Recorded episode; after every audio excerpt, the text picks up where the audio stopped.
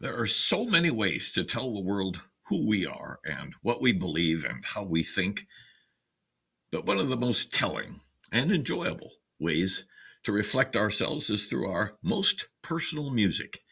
In answering the question, What's your song?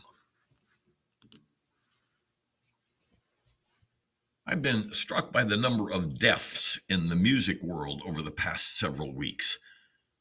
Passing of a favorite singer or instrumentalist sometimes catches us off guard with an intense sadness. I am saddened at the passing of Jeff Beck, Christine McVie, and David Crosby, among others, and I find myself wondering why I would seemingly care so deeply about it. After all, I never knew any of them. But the truth is that we did know them, at least passingly. Through their words and music, they were able to create a reflection of us, portraits of various moments in our lives, who we were then and now. One of the magical components of musical art is that it has the power to link singer and listener forever through both sound and emotion. True musical artistry finds a way to inhabit our souls. Upon hearing news of each new passing, I quickly recalled the songs that drew me to each soaring guitar and unimaginable harmonies. And it prompted me to think about the entire catalog of songs in my life, the ones that I return to for joy or reflection or expression of love. My life has revolved around music, from my earliest days in elementary school band to learning guitar from the Ventures to the more complex guitars of the present. Whenever I needed a lift, an adrenaline rush, or to be soothed, music has been a refuge. And I wondered, what song is me? Not just a song that I loved to hear, but one that is a mirror to me. If I had to identify one song that embodied, reflected, described, or represented me, what would it be? After just a little thought on the subject, the answer was pretty clear. Born to be Wild by Steppenwolf.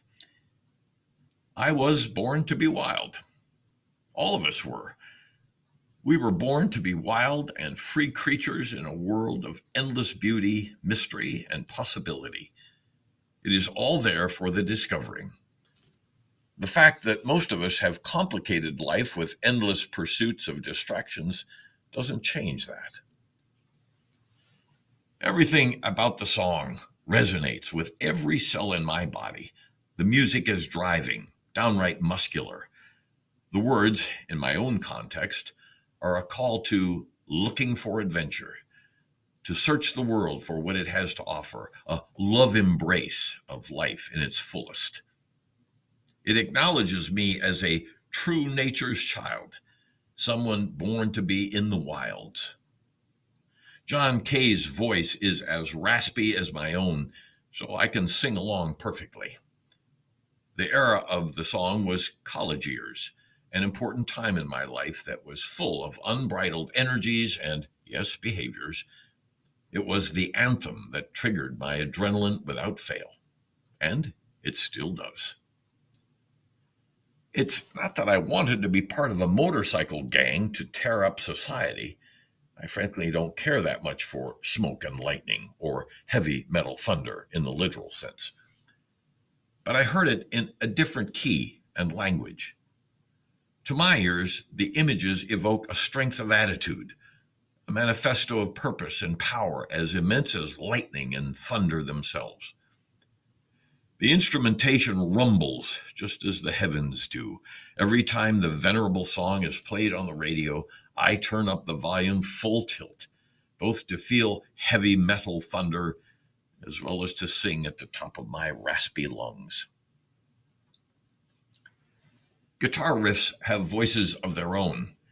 The propulsive push of Born to be Wild calls for me to be consistent to love the entirety of my life in big ways and always with gratitude, hopefully to be a rock for those who just might need me.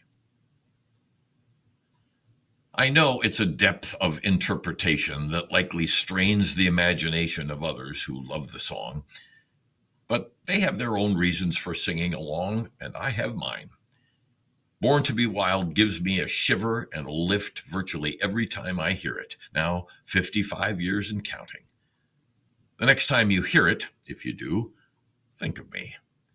I'll be cranking up the volume on the most right guitar and graveling out the words at the top of my lungs and feeling full of life. What's your song?